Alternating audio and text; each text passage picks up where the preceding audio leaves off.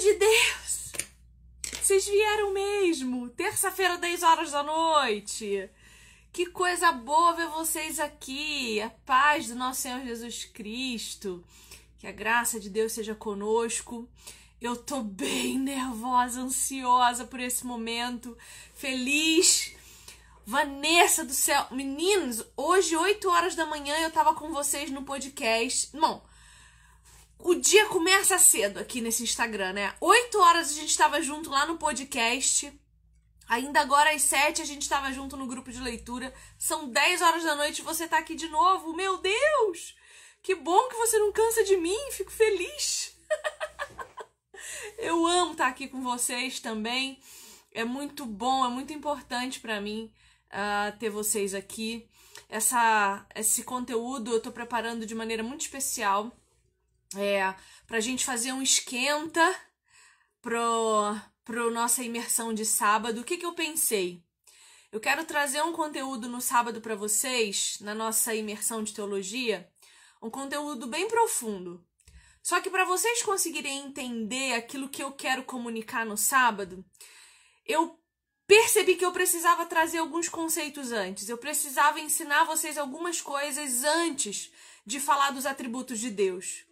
Né? Então, uh, eu precisava que a gente tivesse um, um um pré-encontro antes de sábado, para a gente falar sobre imanência de Deus, o que, que é isso, o que, que é transcendência de Deus, o que, que é existência de Deus e como uh, conhecer os atributos de Deus impacta a nossa vida.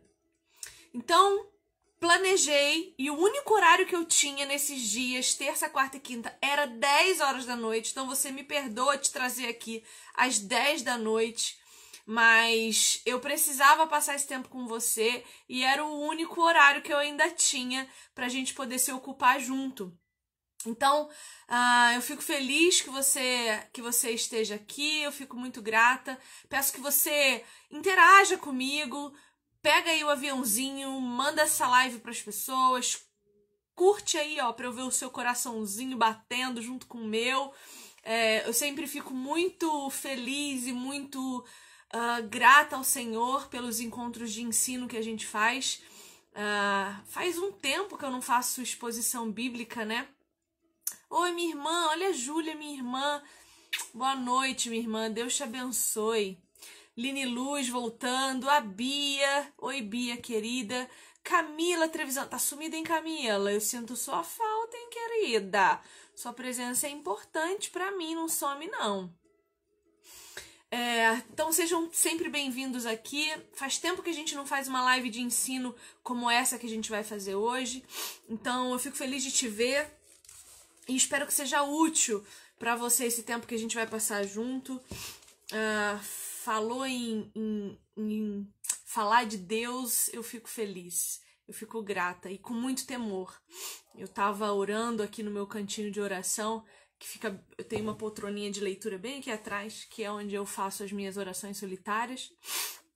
E eu tava ali falando ao Senhor como eu temo esses tempos de ficar sozinha aqui com vocês dando ensino, porque eu sei a responsabilidade que é uh, falar sobre a palavra de Deus, eu sei a responsabilidade que é uh, ensinar as verdades do Senhor, porque se eu ensinar alguma coisa errada para você, as consequências disso podem ser eternas. E eu serei responsabilizada e cobrada pelo Senhor Jesus Cristo no dia do Senhor, quando ele voltar, a respeito disso. Então, eu temo muito tudo que eu ensino para você aqui. Eu oro muito para falar cada coisa que eu falo. Eu estudo horas a fio. Faz sete anos que eu parei completamente a minha vida para me dedicar ao ensino teológico. Primeiro, a aprender, né? Eu fiquei cinco anos aprendendo sobre a escritura até começar a ensinar. Faz dois anos que a gente está aqui nesse Instagram, dois anos e pouco acho que tem uns dois anos e meio, né? Que a gente tá junto aqui nesse Instagram, que eu transformei o meu Instagram pessoal num Instagram de ensino. Então eu fiquei cinco anos me preparando, estudando, consumindo Bíblia, consumindo os grandes teólogos da história, tendo tempo de mesa com pessoas que puderam me ensinar para poder ter essa coragem, essa ousadia de me achar minimamente capacitada pelo Espírito Santo para vir aqui ensinar você qualquer coisa a respeito dele. Então, quero te dizer que é com muito respeito a você que eu faço isso, com muito temor a Deus que eu faço isso, com muito cuidado e com muito carinho que eu tô aqui ensinando você tudo que eu ensino.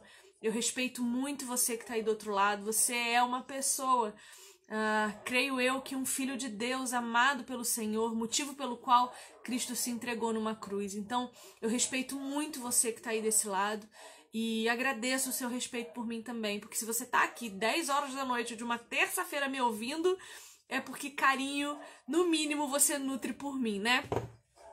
Eu quero que a gente comece, antes da gente começar com o nosso conteúdo pré-imersão, pré-evento Teoalegoria, eu quero que você abra sua Bíblia comigo na carta aos Filipenses.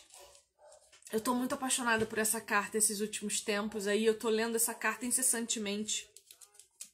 E eu quero que a gente comece orando essa carta em alguns trechos específicos. E eu quero que a gente faça essa oração junto. Por favor, pega a sua Bíblia, abre aí em Filipenses antes da gente começar os nossos estudos de hoje. Espero que você tenha trazido papel e caneta, porque o conteúdo hoje vai ser denso e eu quero que você anote tudo e anote as suas dúvidas e anote as suas perguntas, porque no final a gente vai conversar um pouco, tá? Então abre a sua Bíblia aí uh, na carta aos Filipenses. Vamos orar junto para a gente começar esse tempo consagrando esse momento de aprendizado ao Senhor, tá bom? Vamos lá? Posso? Posso? Quem tá com a Bíblia na mão, dá um amém aí para mim, minha gente.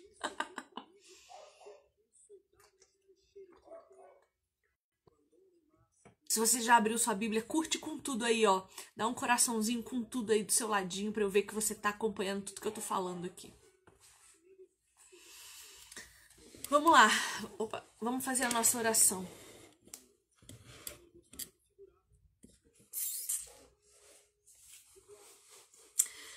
Carta de Paulo aos Filipenses, no capítulo 2.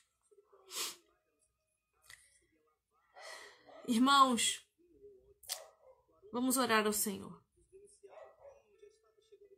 Pai querido, se por nós estarmos em Cristo, temos alguma motivação, alguma exortação de amor, alguma comunhão do Espírito, alguma profunda afeição e compaixão, que nós possamos, por motivo de Ti, ter o mesmo modo de pensar, o mesmo amor, um só espírito e uma só atitude. Pai amado, ajuda-nos para que nada nós façamos por ambição egoísta ou por vaidade, mas que humildemente consideremos os outros superiores a nós. Que cada um de nós possa cuidar não somente dos seus próprios interesses, mas também dos interesses dos outros e que seja a nossa atitude a mesma do teu filho amado Cristo Jesus que, embora sendo Deus, não considerou que o ser igual a Deus era algo a que devia se apegar, mas se esvaziou a si mesmo, vindo a ser servo, tornando-se semelhante aos homens. E sendo encontrado em forma humana, humilhou-se a si mesmo e foi obediente até a morte e morte de cruz.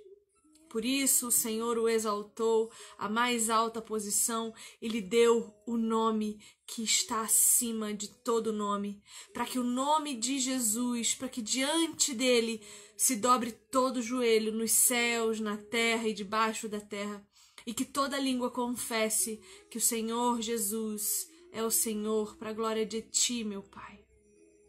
Assim, Senhor, que nós possamos fazer tudo sem queixa nem discussão, para que venhamos a nos tornar puros e irrepreensíveis como o Senhor assim deseja.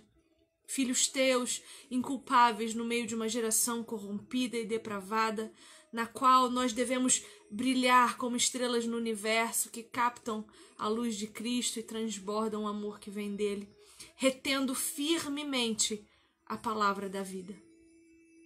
Obrigada, Pai, por esse tempo que o Senhor separou para nós. Que nós possamos nos ocupar com a alegria da salvação. Que nós possamos nos alegrar sempre em Ti, Senhor. Alegrar-nos na glória que nos é prometida. Que seja a nossa amabilidade conhecida por todos, porque perto está o Senhor. Que nós não andemos ansiosos por coisa alguma, mas em tudo pela oração e súplicas e com ações de graças apresentemos os nossos pedidos a ti, aos teus pés, para que a paz do Senhor, que excede todo entendimento, guarde o nosso coração e a nossa mente em Cristo Jesus. Senhor, nós estamos aqui essa noite para que tudo aquilo que for verdadeiro, tudo que for nobre, tudo que for correto, tudo que for puro, tudo que for amável, tudo que for de boa fama, tudo que houver de excelente ou digno de louvor, que nós pensemos nessas coisas. E nada melhor do que pensar em Ti, Senhor, o Deus da paz, o Deus que é imanente, transcendente, que excede completamente a nossa forma de entendimento e que não não se limita àquilo que podemos compreender de ti.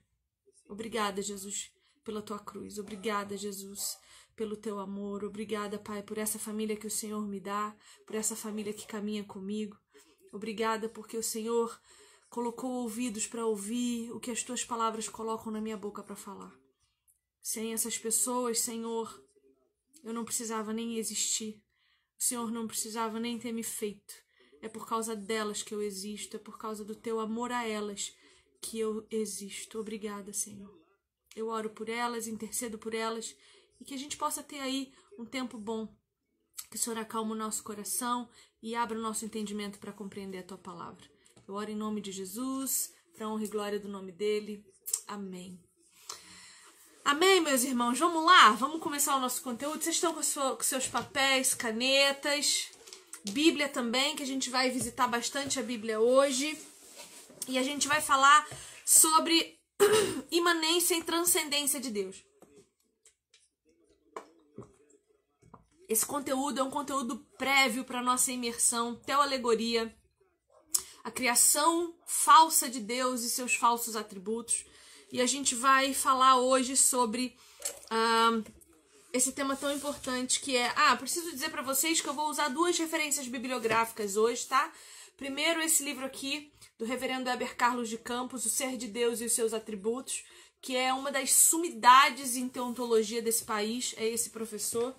E eu vou usar também aqui algumas referências das Institutas de Calvino, porque Calvino pode nos ajudar a pensar a respeito de Deus e do conhecimento de Deus através da sua teologia nas institutas, tá bom? Então, essas vão ser as minhas duas referências bibliográficas básicas que eu vou usar para trazer esse conhecimento de, de, de Deus a vocês.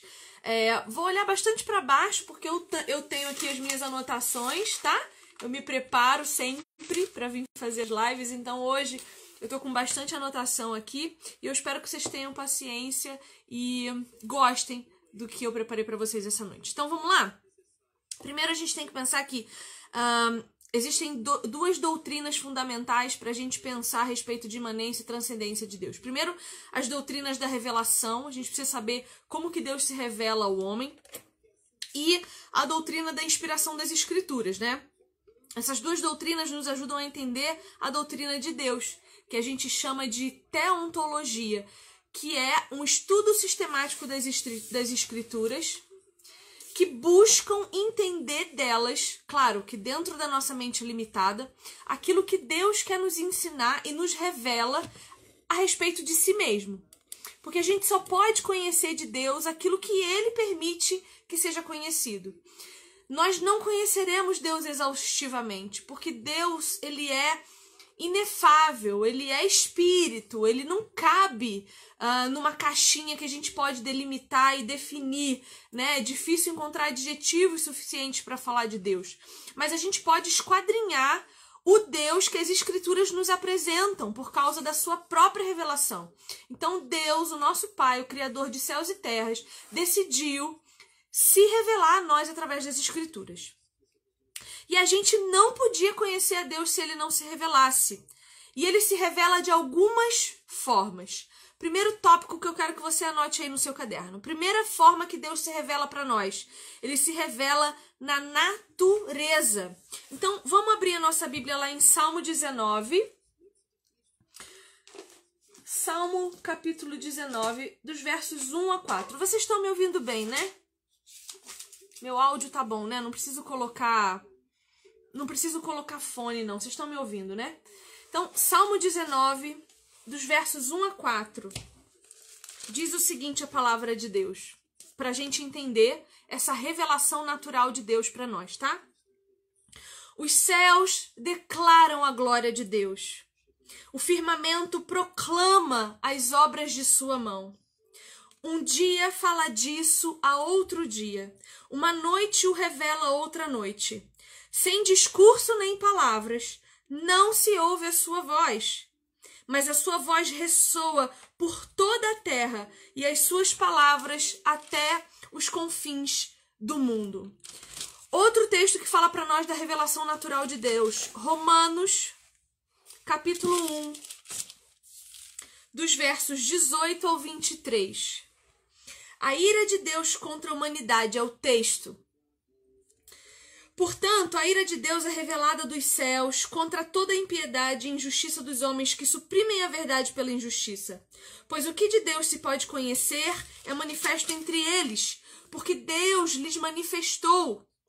Pois desde a criação do mundo, os atributos invisíveis de Deus, seu eterno poder e sua natureza divina têm sido vistos claramente, sendo compreendidos por meio das coisas criadas, de forma que tais homens são indesculpáveis, porque tendo conhecido a Deus, não o glorificaram como Deus, nem lhe renderam graças, mas os seus pensamentos tornaram-se fúteis e o coração insensato deles obscureceu-se. Dizendo sábios, tornaram-se loucos e trocaram a glória do Deus imortal por imagens feitas segundo a semelhança do homem mortal, bem como de pássaros, quadrúpedes e répteis.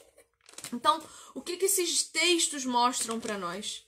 A primeira coisa que uh, a gente precisa entender é que a glória de Deus se manifesta em toda a natureza. Então, quando a gente olha para os céus e, e vê a sua imensidão, a imensidão do céu comunica a imensidão de Deus de uma forma reduzida, de uma forma limitada, mas comunica. Quando a gente vê a variedade das coisas, quando a gente vê a, a, multiplicidade da criatividade de Deus na natureza, quando a gente vê o excesso de cores, que é difícil até para a gente reproduzir numa obra de arte, produzir nas cores de uma, de uma tinta guache ali. Uh, para um artista, é difícil a gente imitar as texturas de tudo aquilo que Deus criou. A gente não consegue com os nossos olhos esquadrinhar toda a terra, é impossível a nós. Então, todas essas coisas comunicam a grandeza, a imensidão, a infinitude de Deus. Óbvio que comunicam de uma forma limitada, né? Deus não é um ser limitado, mas a natureza criada é, porque ela é criada e ninguém criou Deus. Deus é autoexistente. Ele não foi criado por ninguém. Então, todas as coisas criadas comunicam aquilo que Deus quer comunicar de forma limitada. E a natureza revela a glória de Deus. Os céus declaram essa glória. O firmamento proclama as obras de suas mãos. Então, todas as coisas apontam para um Criador. Não tem como a gente acreditar que todas as coisas foram criadas de uma de uma mente não inteligente, como um acidente cósmico. Eu não sei você, mas eu eu não sou um acidente cósmico não.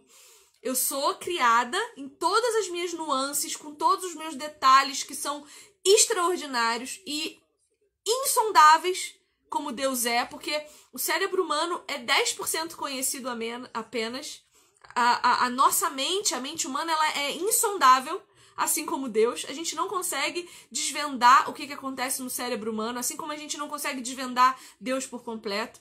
Então perceba, todas as coisas visíveis comunicam uma realidade invisível. Eu sempre falo isso para vocês. Quando Deus institui homem e mulher, ele está comunicando coisas invisíveis. Ele está com comunicando uma natureza masculina, uma natureza feminina, uma complementariedade. Ele está comunicando a economia da trindade quando ele diz que homem e mulher são um com Deus.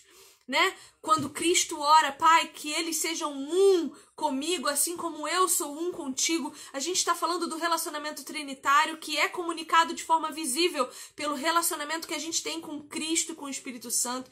Então, todas as coisas se comunicam.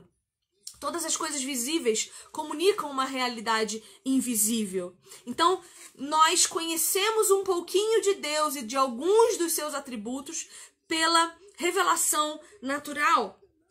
E aí o Salmo 19, no verso 3, vai continuar dizendo: Sem discurso nem palavras, não se ouve a sua voz, mas é possível contemplar sua glória com os nossos olhos através da revelação natural. Mas a sua voz ressoa por toda a terra e as suas palavras até os confins do mundo. Eu imagino, por exemplo, quando Elias se esconde na caverna, que Deus faz que o vento sopre, que a tempestade caia, aquele sopro, aquele som estrondoso da tempestade, isso é voz de Deus. Vocês imaginam o que é o ressoar da voz de Deus? O estrondo que é ouvir a voz de Deus audivelmente? Deve ser uma coisa estrondosa. E nós podemos ter um pouco dessa noção quando a gente ouve as vozes naturais provocadas por esse Deus, causadas por esse Deus. Essa é uma forma de revelação de Deus. Uma segunda forma de revelação de Deus é no decorrer da história. Deus se revela ao homem também no decorrer da, da história. E, e aí ele se revela de algumas formas específicas no decorrer da história. Nota aí no seu caderno. Tópico 2. Deus se revela no desenrolar da história. E aí você anota aí o primeiro item desse tópico, na natureza sendo mantida. Vamos abrir em Atos 14, 17. Bastante Bíblia a gente vai usar hoje, tá bom? Não fecha a sua Bíblia, não. Atos 14, 17 diz o seguinte para nós. Todavia, para impedir que isso se espalhe ainda mais no meio do povo, precisamos adverti-los de que não falem com mais ninguém sobre esse nome. Ó, anotei a referência errada, hein? Não, é antes, é no 16. Que faremos com esses homens? Todos os que moram em Jerusalém sabem que eles realizaram um milagre notório que não podemos negar. Oh, meu Deus, eu anotei a referência errada. No capítulo de Atos, se vocês acharem aí, por favor, referência, eu sou muito ruim em referência. Se você não me conhece, prazer, Viviane. Eu sou ruim de endereço pra caramba. Eu penso muito rápido, e por pensar muito rápido, às vezes eu tô pensando uma coisa anotando outra. Vamos pro segundo texto, Hebreus 1,3. Vai falar da, da natureza sendo mantida por Deus. Hebreus 1,3.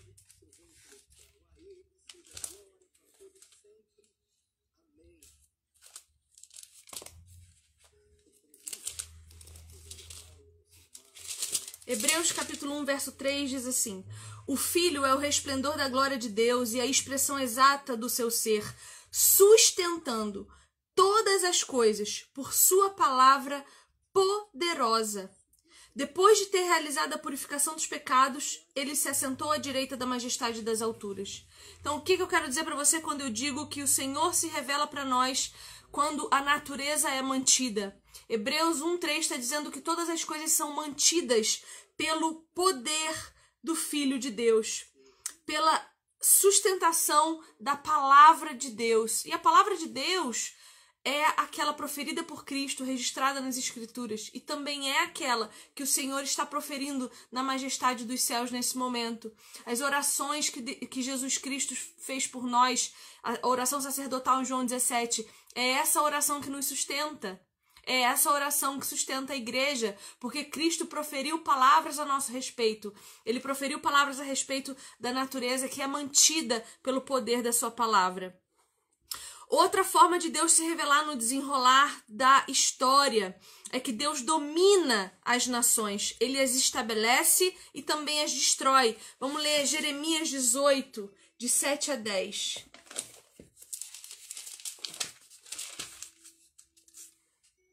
Jeremias 18, de 7 a 10, diz o seguinte: Se em algum momento eu decretar que uma nação ou um reino seja arrancado, despedaçado e arruinado, e se essa nação que eu adverti converter-se da sua perversidade, então eu me arrependerei e não trarei sobre ela a desgraça que eu tinha planejado. E se noutra ocasião eu decretar que uma nação ou um reino seja edificado ou plantado, e se ele fizer o que eu reprovo e não me obedecer, então me arrependerei do bem que eu pretendia fazer em favor dele. Então é Deus quem eleva, é Deus quem constrói, é Deus quem faz com que uma nação seja construída ou arrancada e destruída. Deus está no domínio das nações e isso é comunicado no desenrolar da história. Deus também comunica sua revelação quando ele castiga as nações, ele avisa de sua soberania e avisa da necessidade da obediência a ele. Ezequiel 14, 21. Eu vou achar o texto de Atos de novo depois, tá? E aí eu coloco nos stories para vocês, pra, porque realmente eu anotei errado, mas a referência tá lá. Eu vou achar e depois eu ponho nos stories para vocês, tá? A referência certinha de Atos, para vocês poderem anotar aí no caderno de vocês. Ezequiel 14, 21 diz o seguinte: Pois assim diz o soberano, o Senhor. Quanto pior será quando eu enviar contra Jerusalém os meus quatro terríveis juízos: a espada, a fome, os animais selvagens e a peste, para com eles exterminar os seus homens e os seus animais. Então Deus comunica quem Ele é, revela-se na natureza a partir também do castigo às nações. Ele, ele avisa da sua soberania e ele avisa da necessidade de nós obedecermos a Ele. E aí, preciso dizer para vocês que obedecer a Deus nem sempre, nem sempre é obedecer sorridente, contente, feliz e alegre, né? A gente precisa obedecer a palavra de Deus, mesmo que a gente não concorde com ela, porque a nossa opinião dificilmente faz alguma diferença para o Senhor. Ele quer obediência, porque nós fomos criados para isso, nós fomos criados para que ele seja conhecido através de nós. E se nós não o obedecermos, nós pervertemos os caminhos do Senhor, né? Bom, e aí a gente tem alguns exemplos na escritura dessa dessa revelação de Deus na natureza. A gente tem o dilúvio do mundo inteiro, que acontece lá em Gênesis 6, de 7 a 8. Eu não vou ler esses textos pra gente ganhar tempo, tá? A gente tem Sodoma e Gomorra, em Gênesis 19, 13. A gente tem o Egito, que é onde Deus subjuga uma nação, em Êxodo de 5 a 14.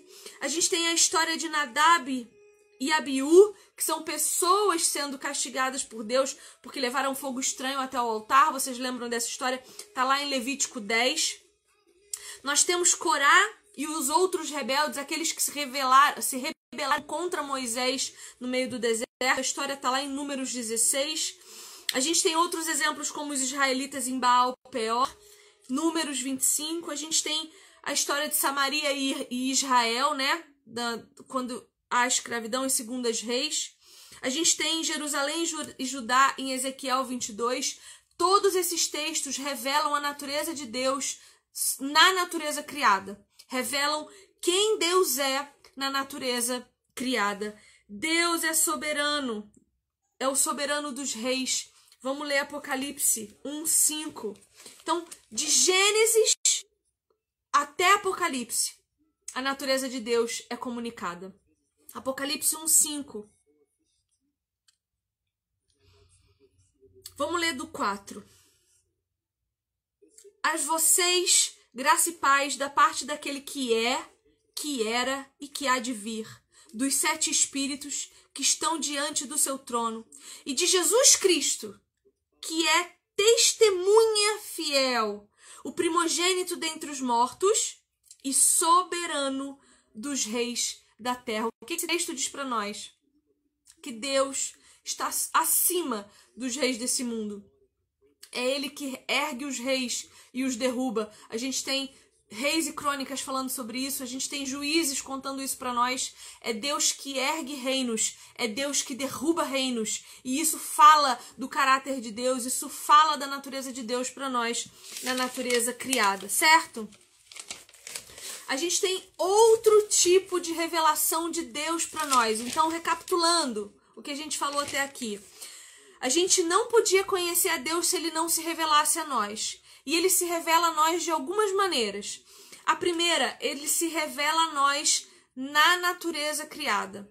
Depois, ele se revela a nós no desenrolar da história, controlando todas as coisas criadas. Então a gente vê Deus é, se desenrolando na história, na natureza sendo mantida, no domínio das nações, no castigo às nações e na soberania sobre os reis da terra. Agora a gente vê a revelação de Deus para nós na constituição da natureza humana. Bom, a gente agora precisa pensar como que o homem comunica a revelação de Deus, né? Como eu disse, todas as coisas visíveis comunicam uma realidade invisível e com o homem não é, não é diferente. Por natureza, o homem conhece os princípios da lei, pois nós nascemos com duas coisas. Primeiro, vou usar o termo em latim para você entender teologicamente o que eu estou falando. Primeiro, o homem nasce, o Senhor coloca em nós, o Senhor imputa no nosso coração uma coisa chamada semen religion, que é a semente da religião. E a semente da religião foi plantada no coração do homem quando Deus o criou. Nenhum homem é ateu por natureza. Então, a gente precisa partir do princípio, porque a Bíblia fala isso para nós, de que todo homem é criado por Deus com necessidade de religião. Ou seja, não a religião como a gente entende hoje, essa religião deturpada, mas religião como ela o é, necessidade de adoração a Deus. O que, por que, que o ser humano constrói tantas religiões? Porque todos nós nascemos com essa necessidade de adoração. E por necessitarmos adorar, mas não buscarmos conhecer a Deus como ele se revela, a gente fica criando religiões diferentes. Então, essa necessidade de adoração é implantada no nosso coração pelo próprio Deus. Deus coloca em nós essa vontade, essa volição, essa necessidade por conhecer um ser transcendente, criador de todas as coisas. Então perceba, Deus criou todas as coisas e todas as coisas comunicam Deus. Deus se manifesta na história da humanidade. Então, quando a gente nasce e a gente olha para tudo isso, a gente sente necessidade de adorar porque Deus coloca em nós a semente da religião também. Então ele planta em nós a necessidade de adoração e ele comunica para nós essa uh, esse apontamento para quem ele é.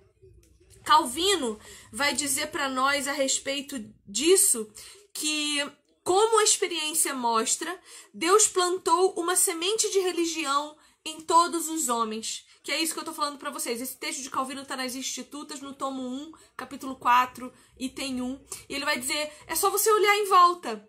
Olha em volta, porque a partir dessa experiência de observar em volta, a gente vai uh, perceber que todos os homens e mulheres nascem com necessidade de religião, necessidade de adoração, certo? Outra coisa que o Senhor planta no nosso coração é uma coisa que se chama sensus divinatis. Escuta, vocês estão anotando, né? Depois eu quero foto disso daí, tá? Eu quero foto no meu direct de vocês anotando tudo isso que eu tô falando, porque eu anotei, tá tudo anotado aqui que eu tô falando com vocês. Anota aí. Então, outra coisa que o Senhor planta no nosso coração é o sensus divinatis. A semente da, da religião existe porque o ser humano nasce com a noção de que existe um ser divino. Por trás de tudo o que ele vê e sente, existe a ideia de Deus plantada na alma humana. Então, o que acontece? Deus coloca em nós a semente da religião e ele dá para nós o senso de divindade. Tô falando muito, muito rápido. Tô falando muito rápido. Tinha que dar pra pôr na velocidade é, menos um. Ai, mas calma, calma que eu vou deixar essa live gravada. Depois você vai poder assistir de novo. Mas perceba o que eu tô dizendo agora. Ouve, ouve, porque deve estar tá difícil para você, porque provavelmente é a primeira, a primeira vez que você ouve tudo isso. Não é? Você já ouviu isso antes? Eu acredito que não. Então, como é a primeira vez que você está ouvindo todos esses termos, e isso é teologia pura e simples. E é difícil você ouvir isso em qualquer lugar, eu sei. Então, assim, ouve, ouve, absorve, anota tudo que você puder. Anota dúvidas, porque no final eu vou deixar você perguntar o que você quiser para mim, não tem problema. Depois essa live vai ficar gravada. Você assiste de novo. E aí você vai entender melhor, tá bom? Conteúdo pra gente apreender, pra gente compreender, a gente não pode ouvir uma vez só. Para eu estar tá ensinando isso tudo aqui para vocês hoje, eu já li sobre isso inúmeras vezes. Por isso eu consigo falar com tanta tranquilidade, consigo expressar para vocês com mais facilidade, porque eu já consumi esse conteúdo muitas vezes. Então, ouve, não vai embora. Depois você ouve de novo a live que vai ficar salva e aí você vai apreender melhor, tá? Gente, processo de aprendizado não é decorar.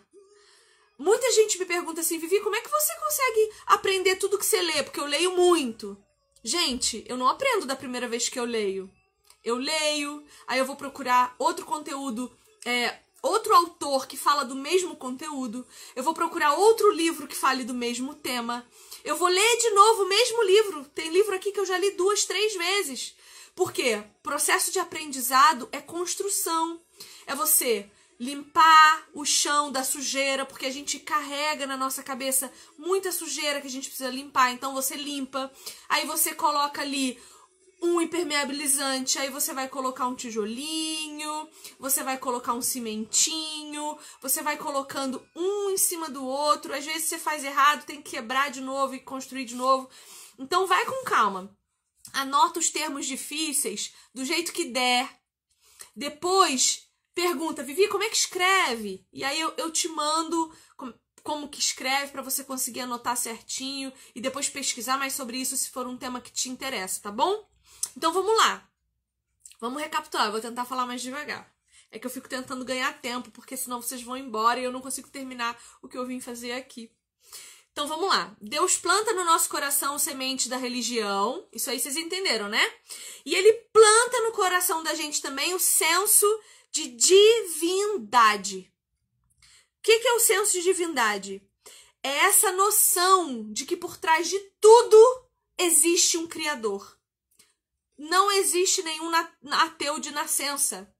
A pessoa ela se torna ateia porque ela luta muito contra as verdades que estão diante do olho dela. É preciso muita fé para ser ateu, viu?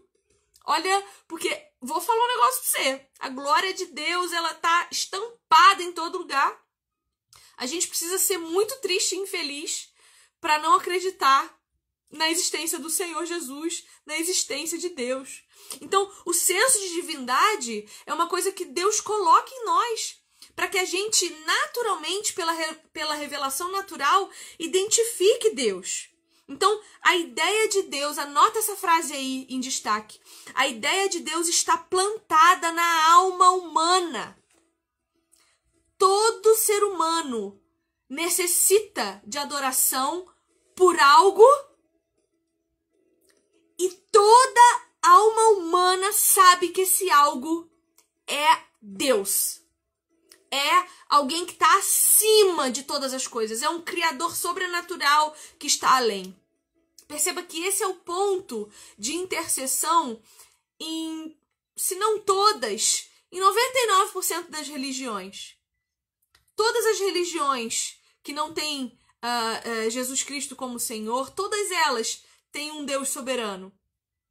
Pode ser que elas tenham até outros deuses secundários, mas todos os deuses secundários se curvam a um Deus soberano.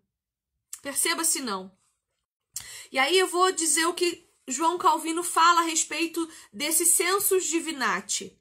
Ele vai dizer assim: essa consciência de divindade foi implantada por Deus nos homens para evitar que alguém se refugie numa pretensa ignorância. E aí a gente volta para o texto de Romanos 1. O texto de Romanos 1, em que o autor de Romanos vai dizer para nós que nós somos indesculpáveis diante da natureza criada. Ele vai dizer, olha, Romanos 1:18.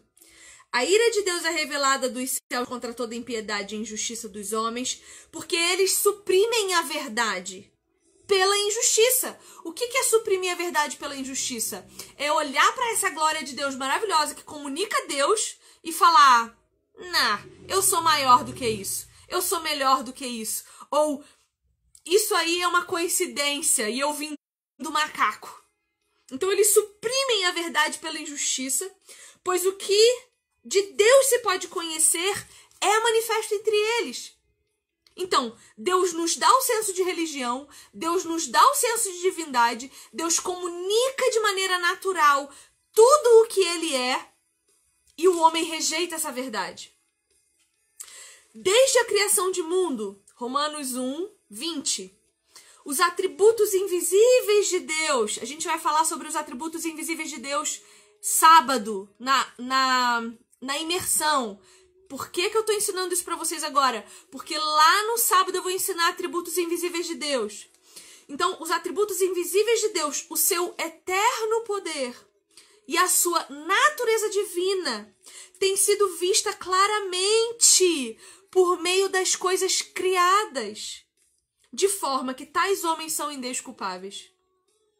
Então, a gente conhece a Deus, porque Deus nos dá recurso para isso, e mesmo assim, a gente não o glorifica como Deus. Então nós nos tornamos indesculpáveis. Por isso que todas as pessoas são indesculpáveis diante de Deus. E nós não estamos falando de revelação salvadora aqui, tá? Essa revelação não é salvífica. Ela é uma revelação que Deus faz para que desperte em nós necessidade de buscar a Ele, para que Ele revele Cristo a nós, tá? Calvino continua dizendo a respeito dos censos divinatis. Os homens de juízo saudável sempre estarão certos de que o senso de divindade, que jamais pode ser apagado, está gravado na mente dos homens. E ele conclui a sua ideia de censos, uh, de censos divinati. Eu vou abrir aqui a. Vou abrir aqui a Instituta para ler com vocês. Ele conclui assim, ó. Portanto, visto que desde o começo do mundo não tem havido nenhuma região, nenhuma cidade, em resumo, nenhuma família que pudesse viver sem religião, nisso repousa a tácita confissão de que o sensus divinatis está inscrito nos corações de todos os homens. E por religião, gente, nós estamos falando de qualquer coisa que faça com que o homem adore a um Deus, mesmo que não seja o verdadeiro. Toda pessoa professa uma religião. Até o ateísmo é uma religião. Porque até para você negar Deus, você precisa reconhecer que existe Deus. Bom, essas são as. Vamos recapitular, pra vocês não dizerem que eu tô falando muito rápido. Vamos lá. Então a gente só conhece a Deus porque ele se revela. E ele se revela como? Na natureza, no desenrolar da história, porque ele controla toda a história. Eu dei os exemplos para vocês, né? Falei do dilúvio, de Sodoma e Gomorra, do Egito, falei dos israelitas, de Jerusalém e de Judá, falei da soberania, nós lemos Apocalipse. Deus se revela na constituição da natureza humana. Nós acabamos de ver que ele dá para nós semente de religião e senso de divindade. E agora a gente vê uh, a especialidade da revelação de Deus, que é no que diz a sua palavra. Então perceba, as primeiras revelações são as revelações não verbais, aquelas que Deus não proclama com a sua palavra, sem qualquer conotação redentora. Todas essas revelações que nós vimos, elas não são redentoras, elas são atrativas. Elas atraem o homem a Deus, elas chamam o homem à verdadeira adoração ao verdadeiro Deus. Mas essa última, que é a, a sua palavra, ela sim, sendo verbal, possui em sua maior parte conotação evidentemente redentora. Porque a fé vem pelo ouvir, o ouvir a palavra de Deus. E o que, que é a palavra de Deus? É toda a escritura. De Gênesis 1, 1 até Apocalipse 22, acho que 22, toda ela gera fé no coração do homem. E a revelação especial do Verbo, que é Cristo, gera em nós salvação. Crer na revelação especial de Deus, feita e manifesta através do Verbo, que é Cristo Jesus, dá a nós acesso à salvação, torna-nos filhos de Deus, coerdeiros com Cristo da glória, nos torna assentados com Ele nas regiões celestiais já, embora ainda não. Então, o objeto de estudo da teontologia, que é a pesquisa do homem para conhecer mais a Deus, através de todas essas revelações que Deus faz, não é propriamente uh, uh, descobrir Deus, né? Porque Deus ele é inefável, ele é intangível, ele é imensurável. E esses são seus atributos invisíveis mas é descobrir Deus por meio disso que ele revelou. Então, a teontologia, que é a área da teologia que estuda Deus, ela pesquisa Deus dentro da sua revelação, dentro daquilo que Deus decidiu contar para nós a seu próprio respeito, porque eu posso conhecer plenamente o Deus que se revelou para mim tudo aquilo que Deus revelou para mim na escritura, para mim e para você, a gente pode descobrir. E a teologia vem para nos ajudar a fazer isso. Então a gente tem a história da teologia, homens que já vêm estudando a teologia. O, só o cristianismo são dois mil anos, né, meu bem? Dois mil anos de homens e mulheres de Deus sendo levantados por Ele, para que nós o conheçamos porque é conhecendo a verdade que nós somos libertos. Eu tenho mostrado para vocês aqui um milésimo das heresias que nós encontramos nas igrejas desse país, igrejas com I minúsculo, né? A igreja visível, a igreja corrupta, não a igreja de Jesus com I maiúsculo, que pode estar até no meio desse joio aí, mas que será transformada em santa imaculada até a volta do Senhor. Então, eu tenho mostrado um milésimo das heresias para vocês. Se essas pessoas conhecessem a verdade, se elas estudassem um pouquinho de teontologia, se elas conhecessem o Deus que se revela para nós nas escrituras, na história, na natureza, na humanidade, será que elas cairiam nessas mentiras perniciosas? Então, quando a gente estuda o conjunto da revelação divina, nós formulamos conceitos. E depois desses conceitos serem devidamente organizados, eles são chamados de teologia ou de conjuntos doutrinários. Então, por que, que eu falo que teologia é para todo mundo? Por que, que todo mundo precisa ter teologia? Porque sem a teologia, a gente não consegue juntar esse conjunto de revelação divina de forma sistemática para a gente organizar e saber quem Deus é. Eu estou me, me capacitando, me especializando em teologia sistemática. É a área que eu, que eu mais amo, né? O meu mestrado agora, que eu estou finalizando, graças a Deus, e orem por mim para que eu seja aprovada. Eu faço teologia sistemática de forma. Muito difícil usando a base da, da, da semiótica para estudar a Bíblia numa universidade pública. Então é muito difícil. Orem por mim, para minha aprovação. Mas é a minha área de pesquisa. Por quê? Porque eu creio que a sistematização do conhecimento me leva a conhecer esse Deus maravilhoso de forma plena, como Ele quer que eu conheça. Nada mais nada menos, mas como ele quer ser conhecido por mim e por você. E é esse o convite que eu tenho feito para você aqui. Vem estudar comigo. Se inscreve na imersão, vai lá no link da bio quando essa live acabar. Se inscreve para a gente estudar junto no sábado. Por favor. Eu só quero que você saia dessa rasa, desse, dessa piscina rasa que você tá com relação a Deus. Vamos continuar aqui o nosso conteúdo. Tá tudo bem com você aí? Gente, tá tudo bem? Curte aí, dá um coraçãozinho aí na lateral aí pra mim, ó, pra eu saber que você tá respirando. Quero saber se você tá respirando, se você tá vivo. Eu tô com medo. Você tá infartado aí do lado.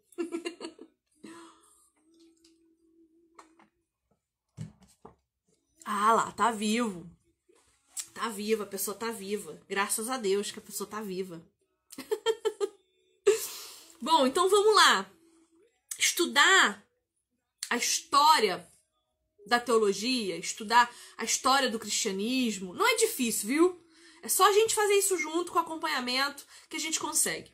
E isso é importante por quê? Porque essa é a maneira de Deus mostrar como ele conduziu o pensamento dos cristãos até aqui. Então, quando eu vou estudar a história da teologia, quando eu vou estudar a história do cristianismo, eu vou conhecer esse Deus, governador da história, Senhor da história, que conduziu o pensamento dos cristãos ao longo dos séculos. E aí eu consigo entender como que a gente chegou até aqui. E aí eu não fico tão decepcionada com a realidade das igrejas de hoje.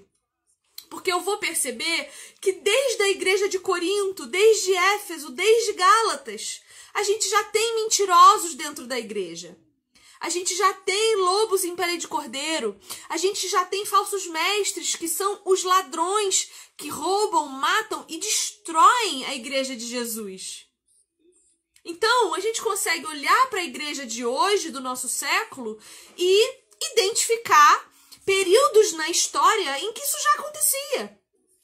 E se isso já acontecia, a gente sabe que precisa encontrar os remanescentes. A gente sabe que Deus é poderoso e soberano e ele tem os seus reservados. Ele guarda os dele, gente. O Senhor guarda os que são dele. No tempo de Elias eram sete mil.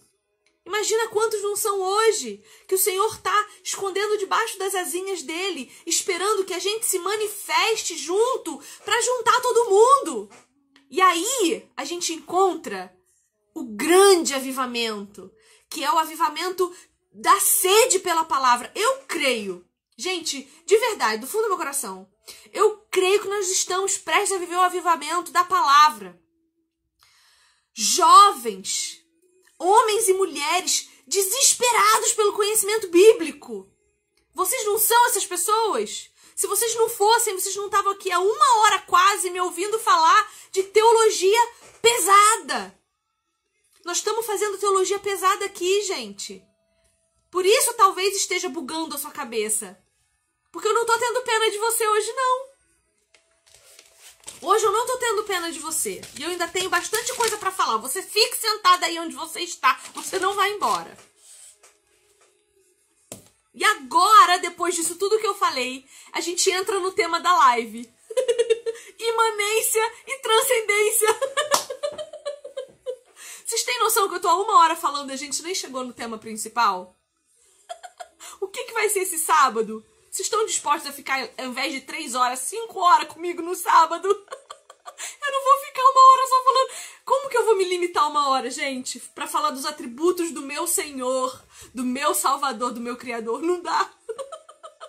então agora a gente vai entrar no assunto da live, que é imanência e transcendência, tá bom? Vamos lá?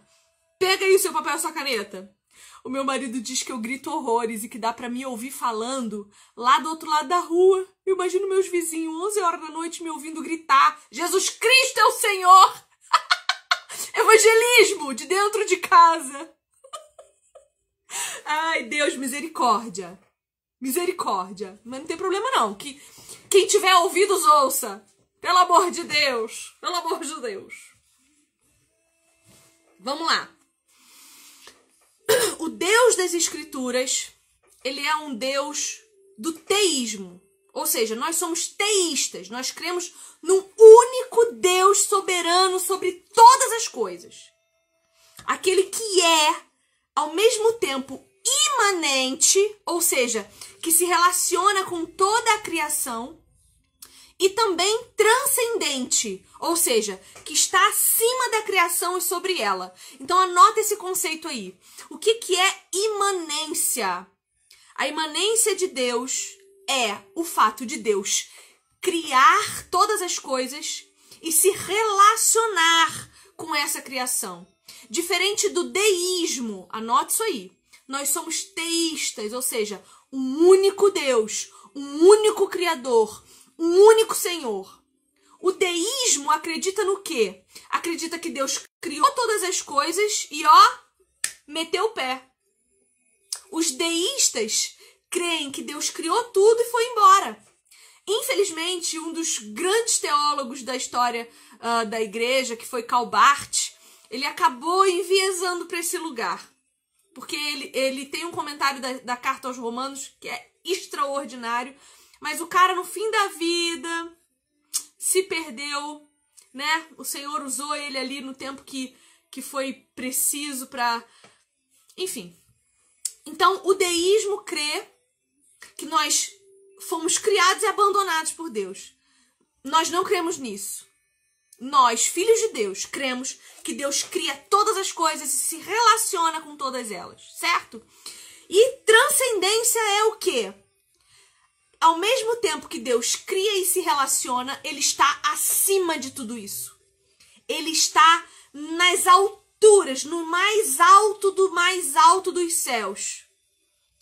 Deus, ele é totalmente outro, totalmente outro. Ele está acima de todas as coisas. Certo? Então vamos lá. Vamos estudar primeiro o conceito de imanência. Vamos abrir o texto lá de Jó, Vamos abrir em Jó, capítulo 34.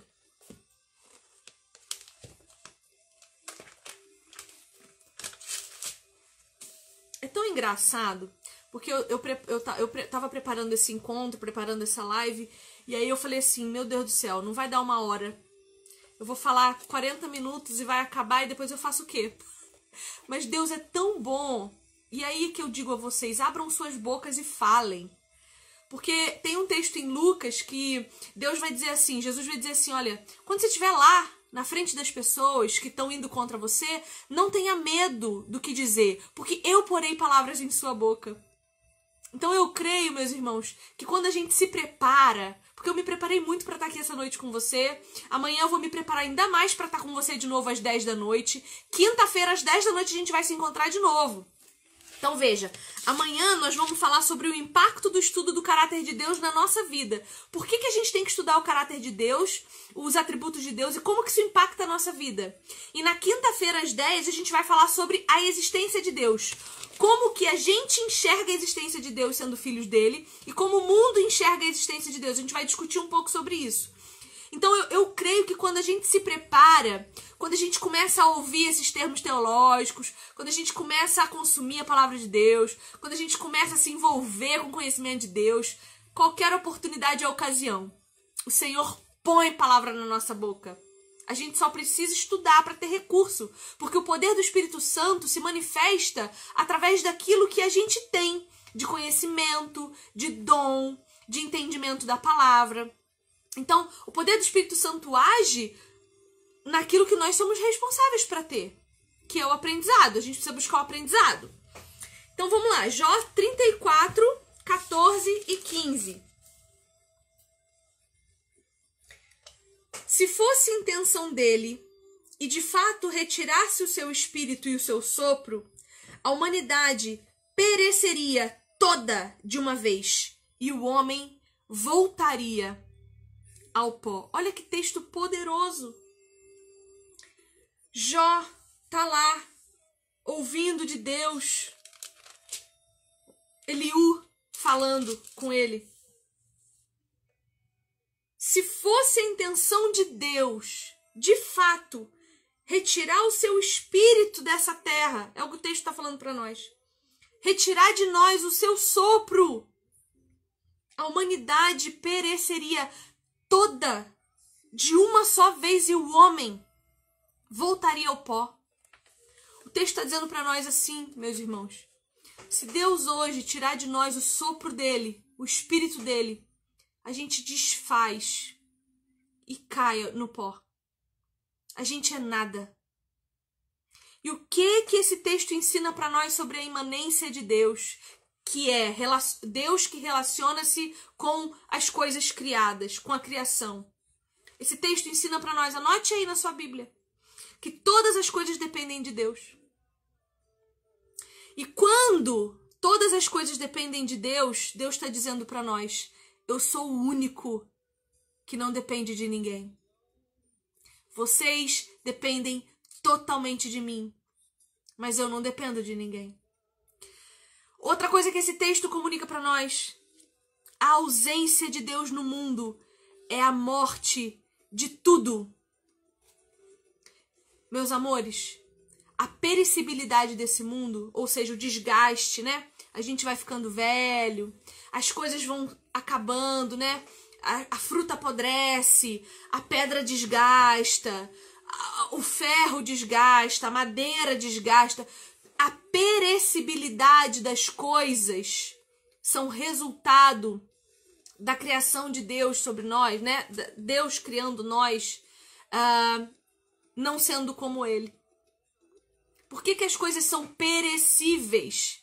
Porque isso faz parte da nossa finitude. E o que, que a nossa finitude comunica a respeito de Deus? que ele é totalmente infinito. Ele não acaba, ele não perece, ele não morre porque ele nunca nasceu, ele sempre existiu. Mas esse assunto é para o assunto de quinta, né? Não vou entrar nisso não. Mas as coisas perecíveis que se acabam, elas também mostram a separação uh, na, da queda. Porque veja, Apocalipse vai dizer para nós que na eternidade nós seremos eternos, mas não como Deus. Deus é eterno porque ele o é. Nós seremos eternos porque Deus nos manterá. Apocalipse diz que nós continuaremos nos alimentando da árvore da vida e que as folhas dessa árvore sararão as nossas feridas. Ou seja, Cristo, que é a árvore da vida, continuará se derramando sobre nós para nos tornar eternos, mas não como Deus. Porque Deus é eterno porque ele nunca nasceu, nunca morrerá. Nós seremos eternos porque o Senhor nos permanecerá eternos. Ele, ele dará para nós alimento para isso. Ele nos dará a glória dele. Ele nos dará todas as, as coisas e os recursos porque dele, para ele, por ele são todas as coisas, e na eternidade não será diferente. Por ele, para ele, por meio dele são todas as coisas. Nós só seremos eternos na eternidade porque assim ele nos manterá. Nós precisaremos, e glória a Deus por isso, continuar nos alimentando no nosso, do nosso Senhor Jesus Cristo. Gente, vocês já pensaram? E eu penso nisso, eu fico mal. Vocês já pensaram todas as manhãs. A gente acordar e ter o privilégio de dar bom dia olhando nos olhos do nosso Redentor. Porque ele vai estar tá lá, assentado no trono, olhando para nós, zelando por nós. Eu tenho o hábito de imaginar Deus quando oro. Então, é, quando eu estou orando pela minha casa, eu oro para que o Senhor coloque seus anjos ao redor de nós. E eu imagino, eu imagino as asas desses anjos protegendo aqui a minha casa. Do mesmo modo, quando eu estou orando a Cristo, aqui na minha poltroninha de oração que fica bem aqui atrás, eu me ajoelho ali e eu imagino que o Senhor Jesus está sentado nessa poltrona e que eu deposito a minha cabeça no colo dele e que ele coloca a mão dele nos meus cabelos e me acaricia como eu imagino que ele tenha feito com Maria, quando Maria se ajoelhou aos seus pés para aprender dele. Só que na eternidade isso vai ser possível não vai ser mais uma utopia da minha cabeça, não vai ser mais um sonho vai ser uma realidade. Então, por que que nós estamos vivendo aqui nesse mundo tão focados no, no agora, no amanhã, no que, que eu vou ter amanhã, no que, que eu vou ser daqui a dois dias. Por que, que a gente gasta tanto tempo se desgastando, tentando tomar todas as coisas à força, quando o que a gente devia estar tá fazendo era buscando o reino de Deus e a sua justiça. E sabe qual é a justiça de Deus, meus queridos? É, é Deus enviando Jesus para cá para nos tornarmos justos, habitando nele. Buscar a justiça de Deus é buscar a comunhão com Cristo, porque na eternidade a graça será manifesta, porque poderemos conhecê-lo de mais perto. Buscar o reino de Deus e a sua justiça é sermos absolutamente justos em Cristo Jesus, crendo no poder da sua palavra. Você ainda crê no poder da palavra de Deus? Você ainda crê que a sua Bíblia comunica poder, poder santo, poder que vem do alto? Você crê que Deus é imanente e que a ausência de Deus nesse mundo é a morte de tudo? Porque se você cresce nisso, você estava buscando a presença de Deus com todas as suas forças. Porque no dia em que nós não buscarmos mais a presença de Deus e ele decidir se retirar daqui, todos pereceremos. Todos. Voltando ao texto de Jó 34, 14 15, esse texto também comunica para nós que a renovação da vida depende do envolvimento de Deus com o mundo. E se a renovação da vida depende do envolvimento de Deus com o mundo, todos os dias, quando você vê uma flor brotar, você está vendo Deus se envolver com a sua vida. Toda vez que você vê um bebê nascer, você está vendo Deus se envolvendo com a sua vida.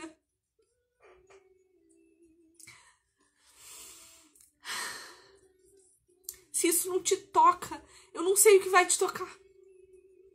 Se isso não te faz ter desespero para adorar o Deus verdadeiro, eu não sei mais o que falar para você, para que você seja transformado pelo poder dele. Que para ele, que por ele, que a ele sejam feitas todas as coisas. Mas algumas coisas a gente precisa tomar cuidado quando a gente pensa na imanência de Deus. A gente precisa tomar cuidado com algumas coisas. E uma delas é que Deus, Ele é aquele em que todas as coisas se renovam, todas elas dependem dele, e que a ausência dele faz com que haja morte em tudo. Mas Deus não se identifica com Satanás. Quando a gente estuda a imanência de Deus, a gente também precisa entender que Deus não se identifica com Satanás. E aí, como que a gente faz para saber a diferença entre o Deus que controla tudo e a ação do governo desse mundo que é de Satanás? Então a gente precisa começar a conhecer uma coisa que a teologia chama de ética cristã. Que é uma outra disciplina da teologia. Então a gente precisa conhecer a ética, a ética cristã para a gente ter uma noção correta da imanência de Deus. E vou te dar um exemplo do que, que a ausência de conhecimento da ética cristã faz com que os homens façam. Nós tivemos a manifestação a partir de 1933, de uma grande figura da história da humanidade que se levantou na Alemanha para governar aquele país. E ele, em nome de Deus, subjugou, torturou, matou e acabou com mais de 6 milhões de judeus. Ele matou milhares de homossexuais, milhares de deficientes negros, Porque em nome de Deus, ele creu e convenceu a toda uma população, a toda uma nação de que dava para purificar a humanidade. Nós estamos falando de quem, meus irmãos? Em nome de Deus, ele matou de forma atroz milhões de pessoas. A ausência do conhecimento de como Deus age, de qual é a ética de Deus para agir imanentemente na humanidade, faz com que a gente acredite que qualquer coisa feita em nome de Deus vem dele. Sendo que Satanás sabe com quem ele está lidando. Ele sabe que o homem é absolutamente corruptível. E ele vai usar isso contra o próprio povo de Deus. Então, nós precisamos conhecer quem Deus é e como ele age na história que ele conta para nós nas escrituras. Para que quando alguém vier dizer para nós em nome de Deus, a gente se questione: Deus já fez isso antes? Deus já agiu assim antes? Quando Deus se fez carne, se fez verbo e habitou entre nós, foi assim que eticamente Deus se relacionou conosco? Então perceba, Deus também não se identifica com o universo criado. Deus não se identifica com o universo criado. Esse é o erro do panteísmo, que acredita que todas as coisas são Deus. Esse é o problema de muito crente, que sabe que Deus é amor, mas trata o amor como se fosse Deus. Deus não se identifica com os sentimentos humanos. Os sentimentos de Deus estão muitíssimo acima dos nossos. O mundo não é uma extensão de Deus, meus queridos. O homem não é uma extensão de Deus. Nós somos criaturas dele, feitos sim à sua imagem e à sua semelhança nós carregamos em nós alguns atributos que Deus comunica através de nós. Mas tome cuidado para não se confundir com Deus. Tome cuidado para não acreditar que as suas palavras têm o mesmo poder que a palavra de Deus, porque você é feito à semelhança dele. Ele te dá atributos, não poder. O poder que age através da sua vida não vem de você, vem do Espírito Santo dele, que também não é você, ele habita você e ele pode se retirar de você. Então cuide com o que você diz a respeito de Deus. Deus não está em nós, ele habita em nós. Ele escolheu fazer isso por nós, porque ele é misericordioso.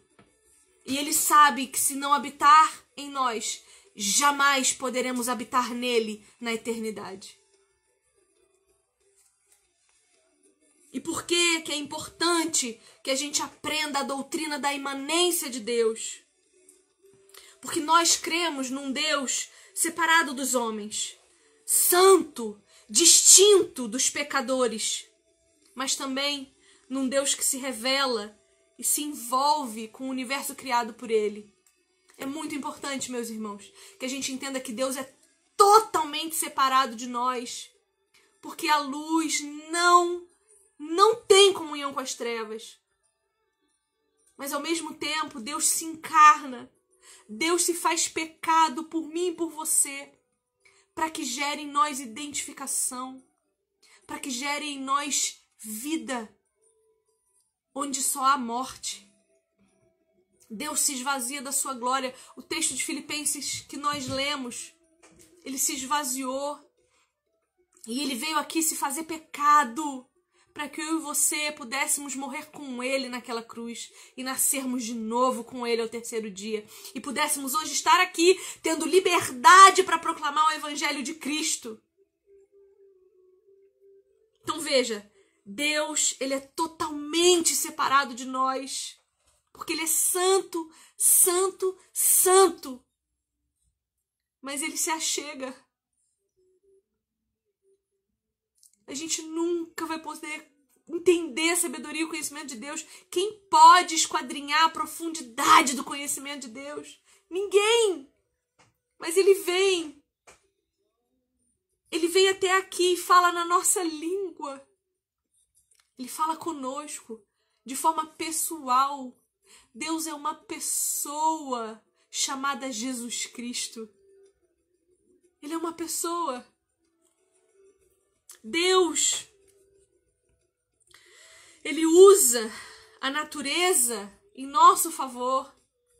E eu consigo compreender isso melhor quando eu entendo a imanência de Deus. Deus usa as leis naturais para conduzir as coisas. Deus usa a natureza para nos alimentar, para matar a nossa sede. Deus usa a natureza para nos acarinhar. Quem nunca recebeu um bichano no colo num dia de tristeza e, e recebeu o carinhozinho de um cachorro, de um gatinho? Quem nunca andou a cavalo na selva e se sentiu livre, com asas? Quem nunca viu uma borboleta maravilhosa voar e se perguntar como pode um bichinho tão pequenininho aguentar o peso daquelas asas? É, é só Deus.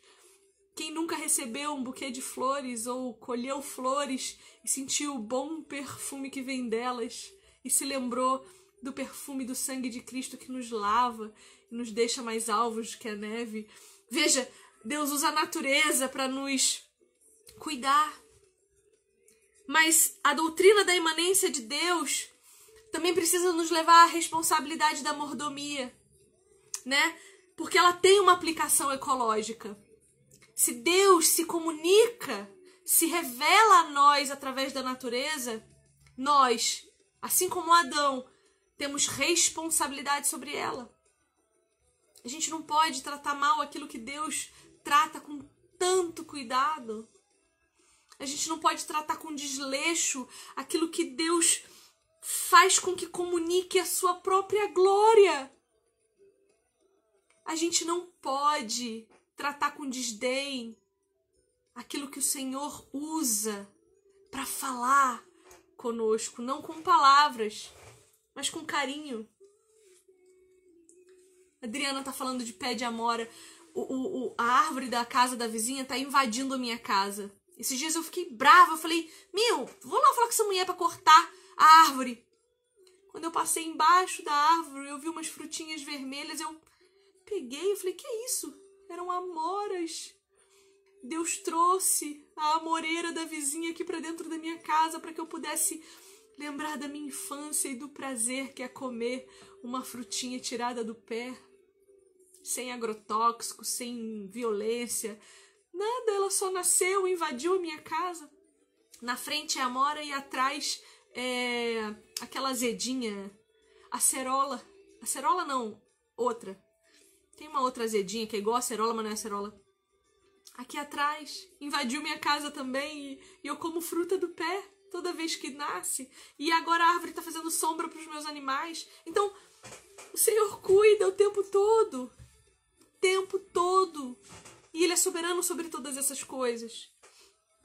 Por isso a gente precisa aprender sobre a doutrina da imanência de Deus, para a gente compreender que, embora Deus seja totalmente outro, Ele desce e se relaciona conosco. Pitanga, isso mesmo, obrigada, pitanguinha. Amo uma pitanguinha. Eu amo frutas ácidas e azedas. Não posso muito mais por causa do meu estômago, mas amo. Então, que a gente sempre se lembre disso quando a gente estudar a imanência de Deus. E aí eu vou dizer para vocês, olha, estudar teologia exige de nós joelho no chão, joelho dobrado. Porque para a gente enxergar graça em tamanha revelação, tem que vir do Espírito Santo de Deus. Tem que vir. Porque eu conheço Deus.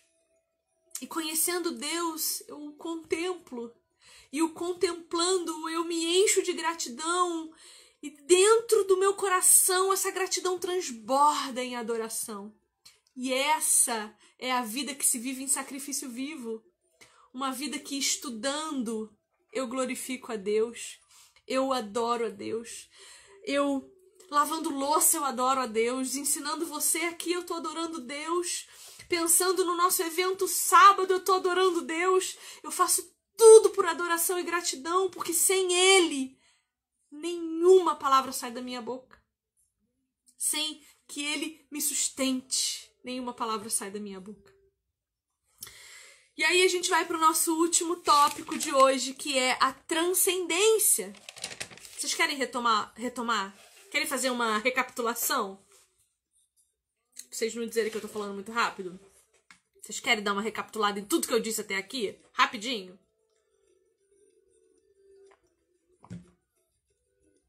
Vamos lá. Bom, então, o que nós vimos até aqui? Para você que acabou de chegar, presta atenção. A gente começou falando da doutrina, das doutrinas da revelação e da inspiração, tá?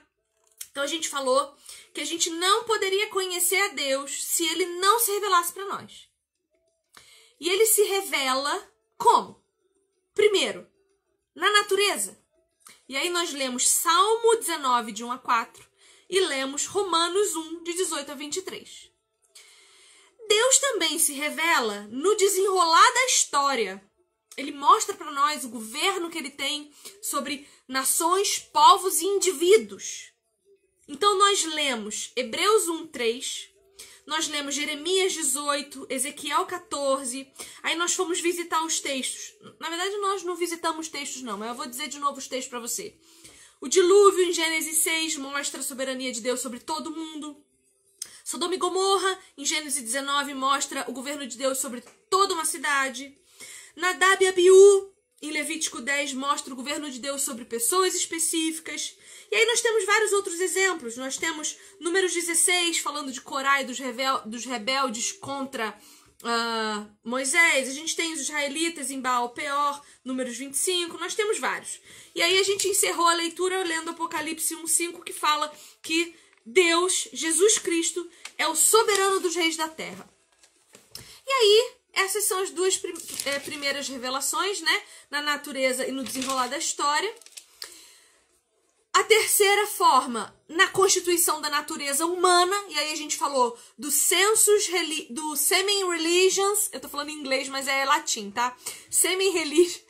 Semi-religiones, e censos divinatis, que é o senso de religião e o senso de divindade, que Deus coloca em nós, né? Todo homem, ele tem a sua alma marcada pelo senso de Deus. E aí o texto bíblico que nos mostra isso, e a gente não leu, mas vamos ler agora, é Romanos 2, 14 e 15. Vamos lá, porque a gente não leu esse texto, eu pulei. Abra lá, Romanos.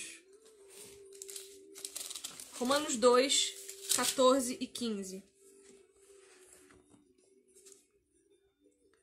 De fato, quando os gentios que não têm a lei praticam naturalmente o que ela ordena, tornam-se lei para si mesmos, embora não possuam a lei, pois mostram que as exigências da lei estão gravadas no seu coração. Então veja, os gentios que não têm a lei, que não conhecem a lei dos judeus, que não conhecem as leis do Senhor, as praticam naturalmente. Por quê?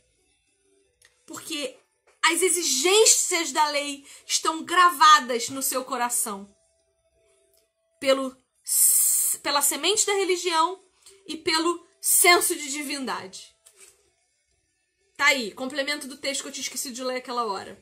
E agora lemos, tá?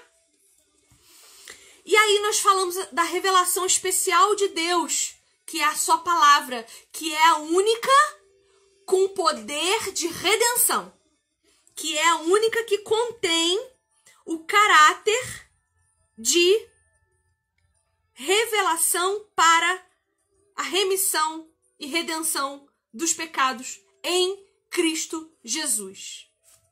Ok?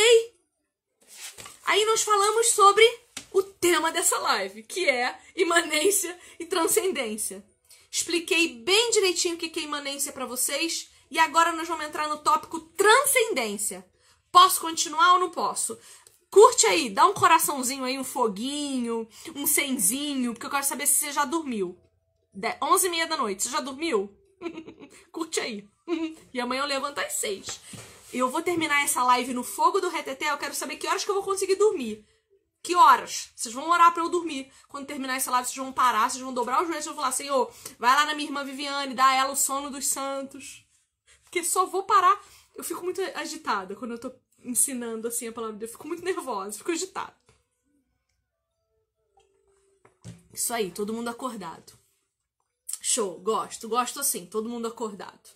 Vamos lá então falar agora de transcendência, que é o nosso último tópico, tá? Prometo que já tá acabando. Para você poder ir dormir também, tá? Prometo. O que, que é transcendência? Anota aí é a doutrina que diz que Deus está assentado nas alturas, no seu trono, sendo um Deus separado da sua criação e independente dela. Então tu imagina, tu, não, tu imagina, deixa eu te falar um negócio aqui. Se a gente estava falando de imanência e eu já quase morri, o que, que vai ser falar da transcendência de Deus? Porque ele está assentado no alto trono nas regiões celestiais. Ah, eu fico doida. Olha aí, irmã, tá lá na África do Sul, quatro e meia da manhã ou quatro e meia da tarde? Quatro e meia da manhã? Não creio que você tá quatro e meia da manhã acordada, sua louca. Mas fica aí, não vai embora não. Então vamos lá. Deus, ele não tá preso às mesmas categorias que os seres humanos, isto é, tempo e espaço. Por isso, ele não deve ser medido nem pelo tempo, nem pelo espaço. Vamos abrir Isaías 55. Nossa, eu, não tô achando um livro hoje. Tá difícil, minha filha. Muita emoção. Tô me sentindo muito professorinha de teologia. Eu amo tanto vocês. Ai, obrigada por vocês estarem aqui me vendo. Isaías 55, 8 e 9. Eu amo esse texto. Abriram aí? Acharam? Acharam? Pois os meus pensamentos não são os pensamentos de vocês, nem os seus caminhos, declara o Senhor. Assim como os céus são mais altos do que a terra, também os meus caminhos são mais altos do que os seus caminhos, e os meus pensamentos mais altos do que os seus pensamentos. É um soco no ego da gente esse texto, não é não? A gente aqui se achando inteligente, porque agora eu sou teóloga, porque agora eu estou aprendendo teologia com a Vivi. Aí vem Deus e fala assim, querida, deixa eu te falar um negócio. Sabe o que, que você acha que sabe a meu respeito? Você não sabe nada. Sabe o que, que você acha que aprendeu de mim? Foi só o que eu quis te mostrar. Nada mais do que isso. Sabe quem eu sou? Aquele que está acima da terra, acima dos teus caminhos, acima dos teus pensamentos, acima de todas as coisas, porque eu sou Deus. Isaías 55, 8 e 9. Vamos ler de novo. Os meus pensamentos não são os pensamentos de vocês, nem os seus caminhos são os meus caminhos. Assim como os céus são mais altos do que a terra, também os meus caminhos são mais altos do que os seus caminhos, e os meus pensamentos mais altos do que os seus pensamentos. Declara o Senhor dos exércitos, o Senhor dos senhores, o Rei dos reis. Quanto mais você achar que sabe, meu irmão, o Senhor está dizendo para você que você não sabe de nada. Quando mais você achar que experimentou alguma coisa de Deus, menos você experimentou qualquer coisa, você não sabe de nada. E é nesse lugar que a gente tem que se colocar quando estuda teologia. Nós não sabemos de nada. E isso é maravilhoso porque o pouco que a gente sabe é tudo que a gente precisa. É tudo o que a gente precisa. Quem nega a transcendência de Deus humaniza Deus, e isso é muito perigoso. O que a gente tem visto nessas igrejas nojentas é esses líderes nefastos, trazendo Deus para sua humanidade. Eu vi um vídeo hoje, gente, que eu fiquei tão triste. Um cara num púlpito, um, um, um porco imundo, num púlpito, pegando uma garrafa de óleo, ele mesmo, ele mesmo pegando uma garrafa de óleo, se jogando assim, ó, se besuntando com aquilo, abrindo os braços assim como se a cruz fosse ele que tivesse ido até lá, negando a santidade desse Deus maravilhoso que está acima dos céus e da terra, que governa tudo, em cima, embaixo, em todo lugar. É uma vergonha ver esses homens se colocando no lugar de Deus, negando a transcendência de Deus, a intocabilidade de Deus e se fazendo como Deus diante de pessoas ignorantes que acreditam que aquele homem tem um poder que ele não tem. Isso é terrível. Isso é triste. Isso devia fazer a gente chorar de se ajoelhar no chão e se envergonhar, porque é isso que a gente está fazendo. E muitas vezes a gente não está lá no púlpito fazendo isso, mas a gente está na nossa casa fazendo isso. Tratando o nosso marido como se a gente tivesse acima dele, tratando os nossos filhos como se eles fossem insignificantes diante da nossa decisão, da nossa opinião, daquilo que a gente quer ou, ou deixa de querer. Às vezes a gente está tratando os nossos funcionários como se eles não fossem ninguém. Cuidado, queridos. Cuidado com isso. Cuidado. Calbart, o teólogo que infelizmente no fim da vida escreveu muita besteira, ele diz que Deus é totalmente outro, mas que invade o mundo, embora não faça parte dele.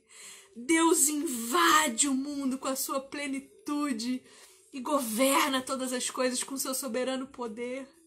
Esse é o nosso Deus, que está aqui agora comigo ao mesmo tempo que está aí com você, ouvindo tudo que a gente está pensando e falando e participando conosco desse momento extraordinário para a glória de Deus. E aí, quais são os perigos? A gente falou dos perigos da imanência, que é a gente confundir Deus com o diabo. E quais são os perigos da transcendência? Por que, que a gente precisa aprender direitinho sobre isso? Porque a transcendência de Deus não faz um Deus distante. Quem diz isso são os deístas, que acreditam que Deus criou tudo e abandonou o nosso Deus, o Deus das Escrituras. Ele não é um Deus distante, embora ele esteja lá nas alturas. Ele está aqui, ó, habitando em mim, em você. Você tem noção disso?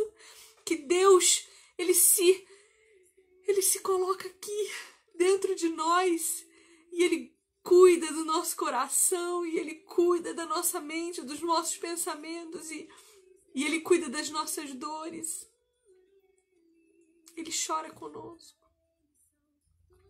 Jesus chorou, o menor texto da Bíblia, que fala da morte de Lázaro e de como Jesus, mesmo sabendo que daqui cinco minutos ia ressuscitar Lázaro, olha para o preço que o pecado cobra da humanidade. O preço da morte, o preço da ausência da glória, o preço da perecibilidade, o preço da queda, o preço do rompimento com Deus e ele olha para a morte do seu melhor amigo e a dor que aquela morte está gerando nos seus amigos próximos e ele chora. Esse é o nosso Deus. Um Deus que é totalmente outro, mas totalmente presente, totalmente perto. Esse é o nosso Deus, um Deus que se compadece uma das frases que mais se, re se repete nos evangelhos é compaixão. Cristo se compadece de nós, porque ele vê quão pesado e difícil é o fardo do pecado e é por isso que ele morre por mim e por você. Porque ele diz: Olha, vem comigo, nasce de novo comigo, em mim, para que sejam feitas novas todas as coisas, porque o meu jugo é suave e o meu fardo é leve. Deus é totalmente outro, totalmente transcendente, mas também habita em mim e em você.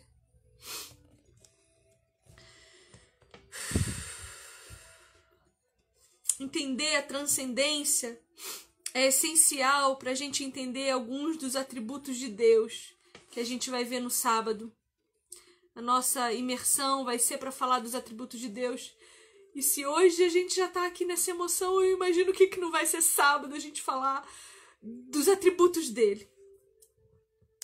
A crença na transcendência é um golpe no orgulho do humanismo. Nós não somos todos poderosos. Mulheres, nós não somos girls powers. Não, nós não temos poder nenhum. Nós não temos nada. A gente só respira porque Deus decidiu dar o ar para nós. Porque se amanhã Deus decidir que eu não vou me levantar da minha cama, ele tira e só sobra morte. Só sobra podridão.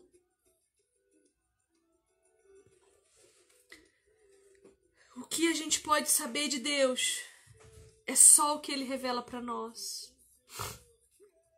E ele precisa adaptar tudo o que ele diz dele para nós, porque a gente não dá conta de entender Deus. Nós somos limitados.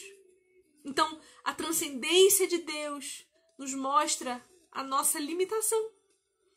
Porque eu não consigo entender um Deus onipresente. Você consegue, meu irmão, minha irmã? Você consegue entender um Deus onipresente? E um Deus onisciente? Você consegue entender um Deus que está em todo lugar? Isso é um golpe no nosso humanismo, não é?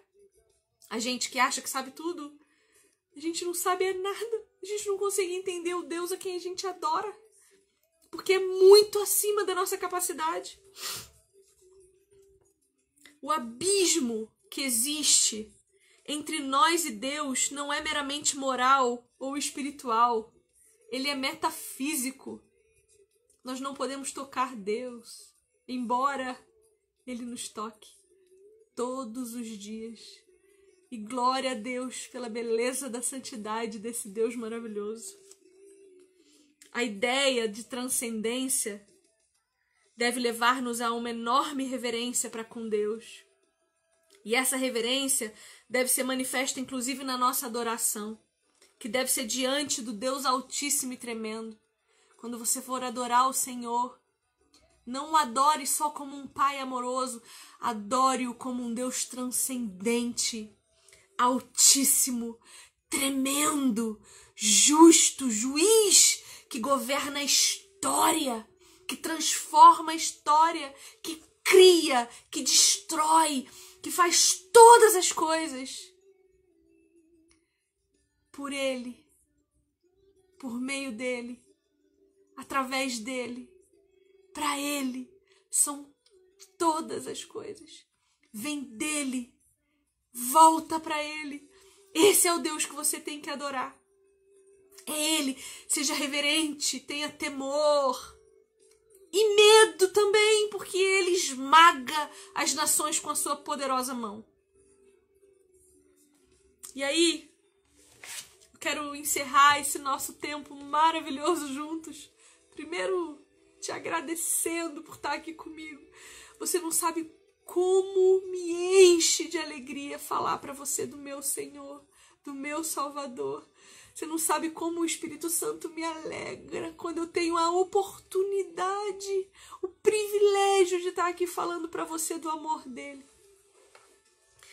Mas tudo isso que a gente viu hoje, revelação de Deus, imanência, transcendência, isso nos leva a entender o fato de que Deus, tendo compaixão de nós, uniu-se para sempre com essa esfera temporal e finita, a fim de que pudéssemos ser redimidos e o céu pudesse ser ligado à terra. Que todas essas coisas nos levem a essa compreensão de que Deus decidiu se unir a esse mundo para sempre, para nos dar acesso ao mundo dele.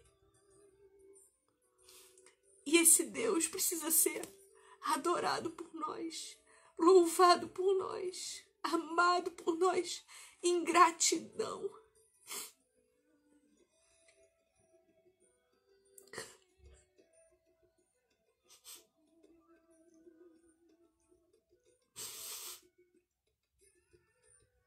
Eu quero que vocês parem de ser enganados pelas pessoas que mentem para vocês, que inventam um Deus que não existe, para que vocês não experimentem o verdadeiro amor libertador do Senhor.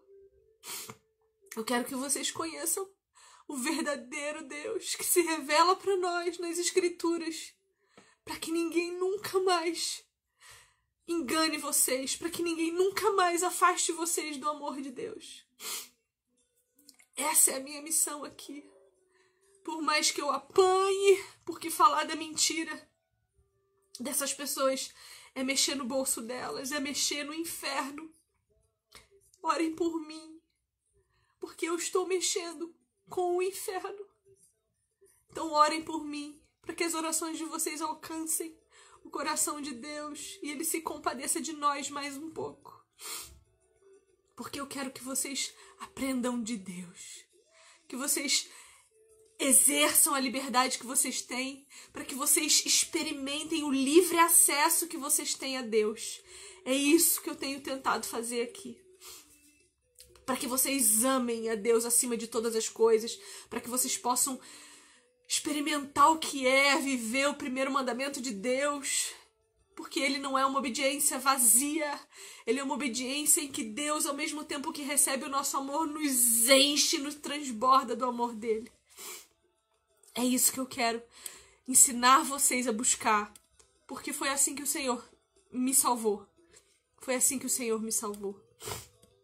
Bom, não preciso dizer que eu quero que vocês se inscrevam na imersão de sábado, se vocês ainda não se inscreveram, tá? Por favor, vão lá no link da bio vocês têm alguma pergunta? Vocês querem falar alguma coisa? Eu vou ler os comentários de vocês, porque agora eu terminei o nosso conteúdo, eu posso prestar atenção no que vocês estão escrevendo. Vamos lá? E aí eu vou encerrar com uma oração pra gente poder dormir, né? Deixa eu ver aqui. Ah, Takashi! Um beijo, querida. Papos escritos. Como é seu nome, minha irmã? Você tá sempre interagindo, né? Muito obrigada. Tati Silva, Deus te abençoe. Deia Cristina, um beijo, minha irmã. Lê Coutinho, louvado seja Deus. Pri, Vivi, você é maravilhosa, obrigada por repartir o pão. Assenta na mesa comigo, minha irmã, como é bom poder tomar um café com você. Eu amo fazer essas alianças. Ah, meu Deus, obrigada por essas irmãs e irmãos, Senhor, que estão aqui comigo. Ale Coutinho, que bom que você ama o Senhor com toda a sua força. Isa, vamos caminhar junto para você conseguir amar a Deus acima de tudo. Deus te abençoe, Evelyn também. Obrigada pela sua oração. Espaço Gil. Chegou hoje Espaço Gil no meu perfil, já está aqui. Glória seja dada ao Senhor Jesus. O que seria de nós se não fosse o tamanho o amor que Ele tem por nós? Ai, que bênção. Nádia do Nascimento, é isso, minha irmã? Seja bem-vinda. Dai, te amo, minha irmã querida. Obrigada, meus amores. Aline Luz, beijo, minha irmã amada. Fran, você queria entender muita coisa, mas você vai entender, minha querida. Você vai, continue com o Senhor. Carolina, Papos Escritos é Carolina. Vê, eu acho que a gente vai gravar imersão sim, tá? Mas por pouco tempo. É, a gente vai deixar gravado acho que só no final de semana. Então você corre, hein? Deus te abençoe também, mulheres notáveis. Uh, Nunes Cláudio, Deus me. Ah, Deus te abençoe, meu irmão. Ora por mim. Estenda suas mãos santas para mim. Você é um sacerdote do Senhor. Use sua autoridade sobre a minha vida, por favor. Adriana Médici, um beijo. Ai. Este, sobrenome Este. É, do, da minha família Este. Meu pai era tinha parente este. Que bom, gente, que vocês gostaram. Eu fico muito feliz. Dani, um beijo, obrigada. Priscila, muito obrigada por vocês terem estado aqui comigo. Para mim foi um prazer. Vamos orar para a gente poder encerrar esse tempo. Vamos orar ao Senhor para que seja um tempo bom. E amanhã às 10 a gente volta para falar sobre mais um tema, tá bom? Vamos orar, meus irmãos. Vamos orar. Pai querido, obrigada, Senhor, por esse tempo. Obrigada. Obrigada porque se não fosse pela tua generosidade conosco, nós não teríamos conseguido, Senhor. Obrigada porque o Senhor capacitou a minha boca para falar de ti. O Senhor colocou brasas nela para que eu não fosse fulminada por usar o teu santo nome em vão. Eu peço que o Senhor cubra os meus irmãos com a tua santidade e que o teu Espírito Santo de Deus nos capacite a sermos cada dia mais ousados em aprender de ti. Revela-te a nós, Pai, porque não há busca que te encontre se não for conforme a tua vontade e revelação.